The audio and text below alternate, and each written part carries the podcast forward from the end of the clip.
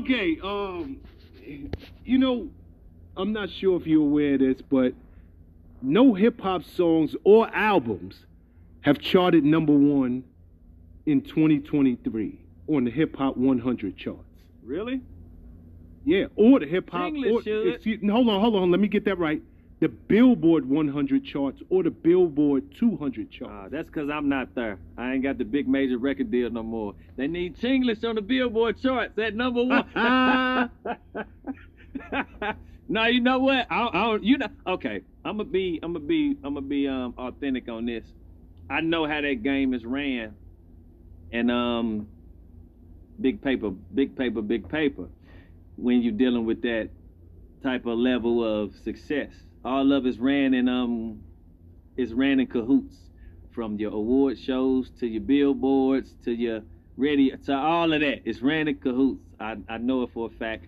Hold on, you gotta elaborate. Where you going with this? like, like, come on, like you, Well, you not going, you way. not going to tiptoe around this thing. Well, I'm gonna put it this way: if I'm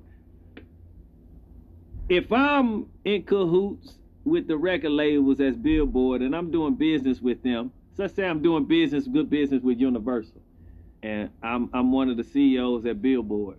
Well, if the CEO of Universal is one of my friends and he needs his artist to go number one, it's no problem for us to make that happen for my friend and for his artist to go number one. Come on, Ching. Nah, get out. Yeah, it- yeah, hey, no, listen. no, no. Listen, That, listen. that ain't got nothing to do with why none of these hip hop songs or or albums have gone Well, number one this. in I'ma you- 2023. I'm gonna tell you this. I watched for a fact, and I know for a fact that songs I've, I've seen 250, 300,000 be dropped for a song to go number one. Period. Okay, can, can, can I say something?